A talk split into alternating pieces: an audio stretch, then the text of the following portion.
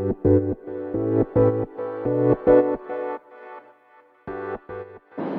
い、皆様、こんにちは。ラチュです。このチャンネルでは、見習いこんまり流片付けコンサルタントである私が、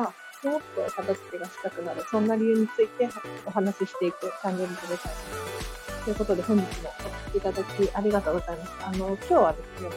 朝、お片付けに関することは喋ってしまったので、これから、えっと、ちょっと私の悩みというか、雑談を踏まえて、こんまり流片付けコンサルタントって一体どうやったらなれるのかっていうテーマでお話ししていこうと思います。でこれ結構不思議に思う人いると思うんですね。今も私見習い期間中なんですけれど、誰もがなれるのか、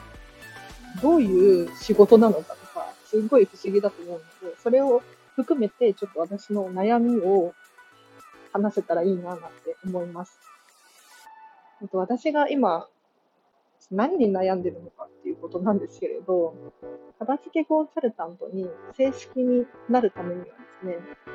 あの、経験値が必要で、実際に私の友達とか知り合いとか、まあ誰でもいいんですけれど、その、お片付けをしたい人のお家にお伺いして、お片付けのレッスン、モニターレッスンをして、経験値を積まないといけないんですよ。ただね、これ、お客さんを集めるとか、なんだろう、ホームページを作るとか、うん、本当はいろいろやらなきゃいけないんですけど、これに結構ね、悪戦苦闘しているわけですよ。ちょっと話を戻して、こんまり流片付けコンサルタントって誰もがなれるのかっていうことについてお話ししていこうと思うんですが、結論を言うと誰でもなれます。ただ条件がありますよっていうことですね。何が条件、条件なのかっていうと、まあ、ご自身のお片付けが終わっていること。で、さらに、こんまり流片付けコンサルタント養成講座っていう、まあ、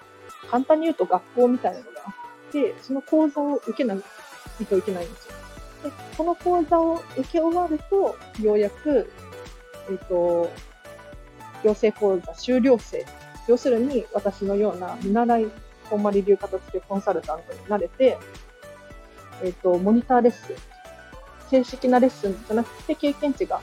少し足りないんだけれども、教えることができます。っていう資格を得ることができます。でそこからは所定の回数最低でも10回はお客様のレッスンをして、で、ちゃんとこんまりメソッドを理解してるのかっていうテストを受けて、そこで初めて合格して正式なコンサルタントになれます。で、今私がどういう状況なのかというと、えっ、ー、と、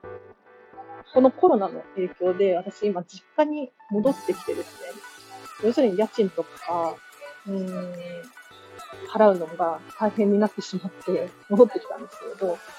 それのきっかけで、えっ、と、実家のお片付けレッスンをしています。だから通常は、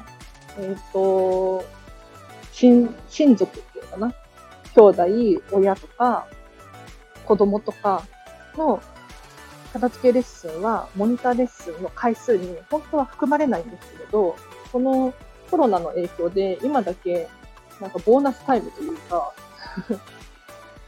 ラッキーなことに、なんか、家族も、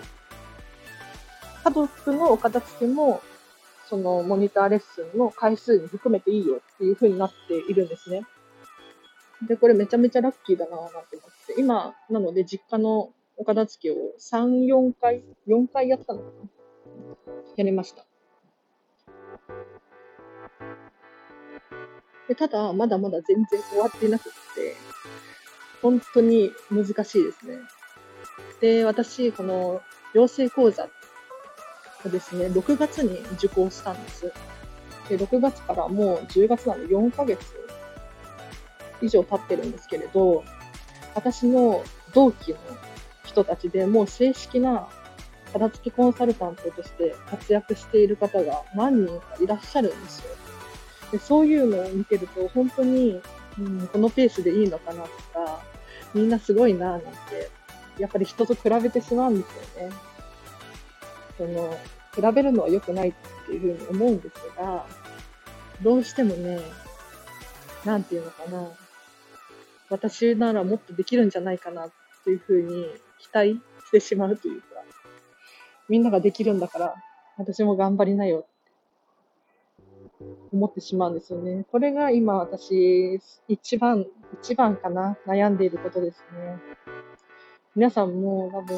いろんなことに悩んでいると思うんですけれど、実はその、片付けコンサルタントになるっていうのも結構簡単じゃないよっていう放送でした。と私の悩みを打ち明け、打ち明けられてすごいスッとしました。もしね、何かやりたいことがあるとか、夢を追いかけてるみたいな方が聞いてくださったら、私も今すっごい苦労しているよっていうのを、ちょっとシェアできたらいいなと思います。じゃあちょっと、もしね、こんまり流片付きコンサルタントになりたいなんていう人がいたら、このさ、この放送が参考になると思うので、聞いていただきありがとうございました。今日はここまでですね。あの、ちょっと変な悩みもあって、最近虫刺されみたいなのがひどいんですよ。何なんだろう、これは。なんか虫刺されじゃないのかもしれないですね。花粉なのか、なんかもしかしたら毛虫の毛なのかわからないんですけど、いつの間にかその虫刺されみたいなのができていて、特に手と足と首、要するに肌が見えてる場所がひどくって。これ皮膚科行った方がいいですよね、きっと。どどうでもいい雑談を失礼いたしました。では皆様、今日も良い